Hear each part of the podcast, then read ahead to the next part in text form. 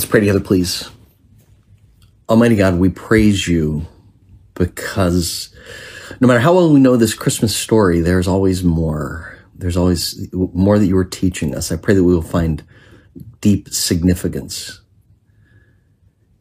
in this story so it's not just a warm, fuzzy story, but life changing for us and practical. Through Christ I pray. Amen. So, what makes life worth living? What makes life valuable? That's one of the most important questions that people ask today. And quite frankly, a lot of people aren't sure. A lot of people would say, well, we just create our own worth. And the problem with that is, yeah, you can state it, but there's no reality behind it.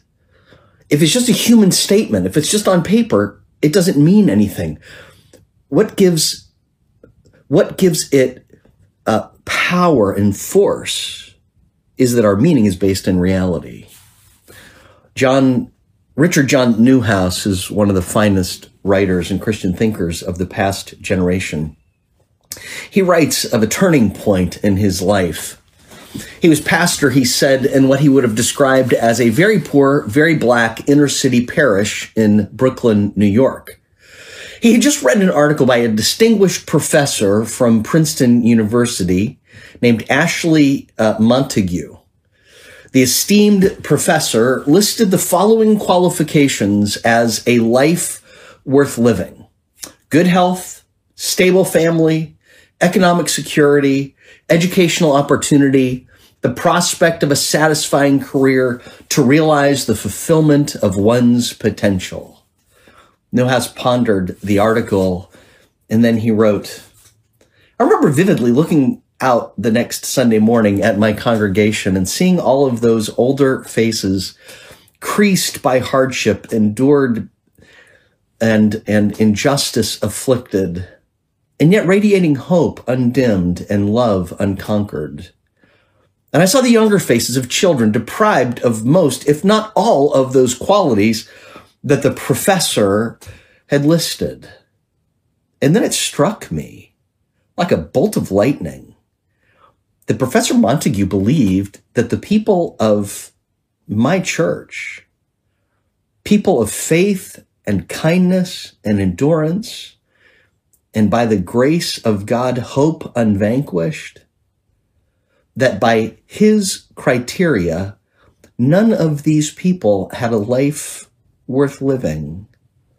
In that moment, I knew that a great evil was afoot in our society the culture of death is the idea before it is a de- it is a deed. It's an idea before it's a deed, he says. In that moment, I knew that I had been recruited to the cause of the culture of life.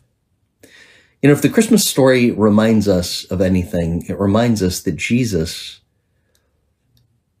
is the Jesus of life. He's the way, the truth, and the life. And that Christians are those who build a culture of life, who have to stand against the culture of death and nihilism in our generation.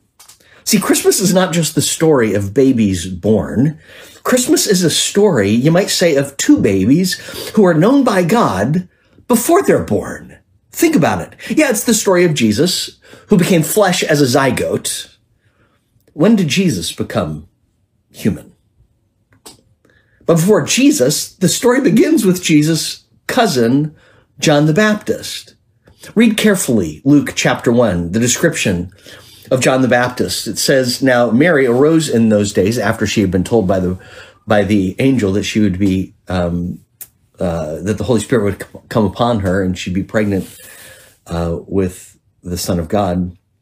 She went to the hill country with haste to a city in Judah and entered the house of Zacharias and greeted Elizabeth. And it happened when Elizabeth heard the greeting of Mary that, listen to this, underline it, the babe leaped in her womb. And Elizabeth was filled with the Holy Spirit. Then she spoke out with a loud voice and said, Blessed are you among women. Blessed is the fruit of your womb. But why is it this granted to me that the mother of my Lord should come to me? For indeed, as soon as the voice of your greeting sounded in my ears, the babe in my womb leaped for joy.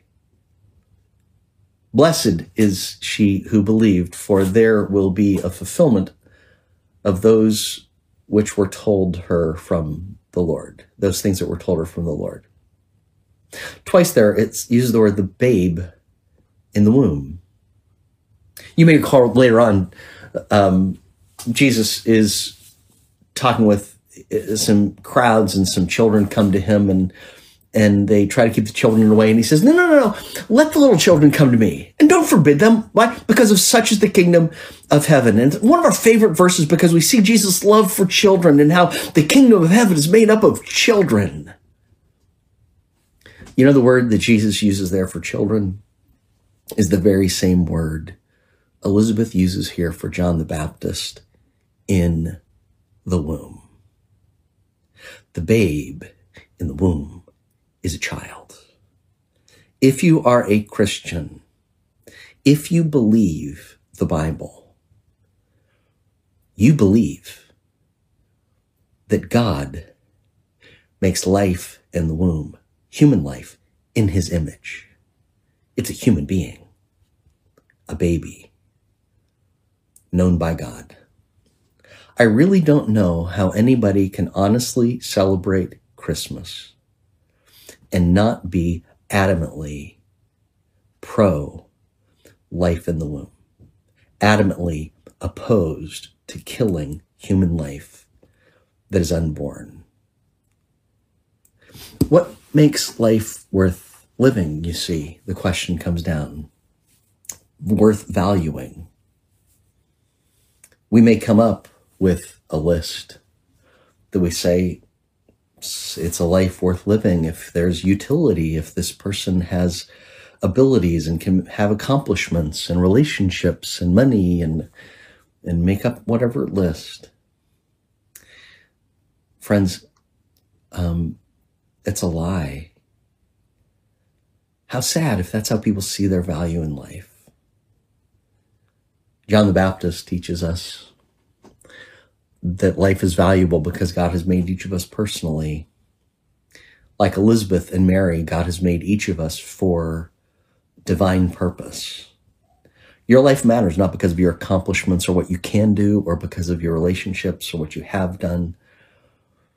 Your life matters because Jesus Christ became flesh, because God loves you and he died for you so you could know him. The Christmas story ought to remind every one of us that human life matters. Every human life matters from conception to natural death. You remove that from the story, you may have a sentimental um, moments that'll pull on your hearts, but you rip out the heart of Christmas. Keep this central.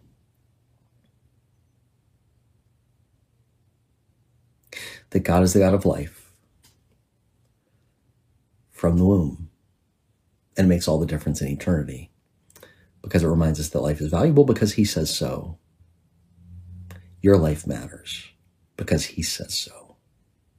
Heavenly Father, I thank you that the value of our life is not just arbitrary, it's not just a guess, something we have to guess and wonder. We live in a world where people make themselves God and try to make decisions that you've already made.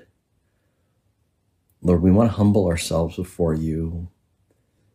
And I thank you that when we do, you do really do lift us up, that there's no more dignified life, no more valuable life, no more hopeful life than a life lived knowing that you have made us in your image for your purpose, for relationship with you, for eternity.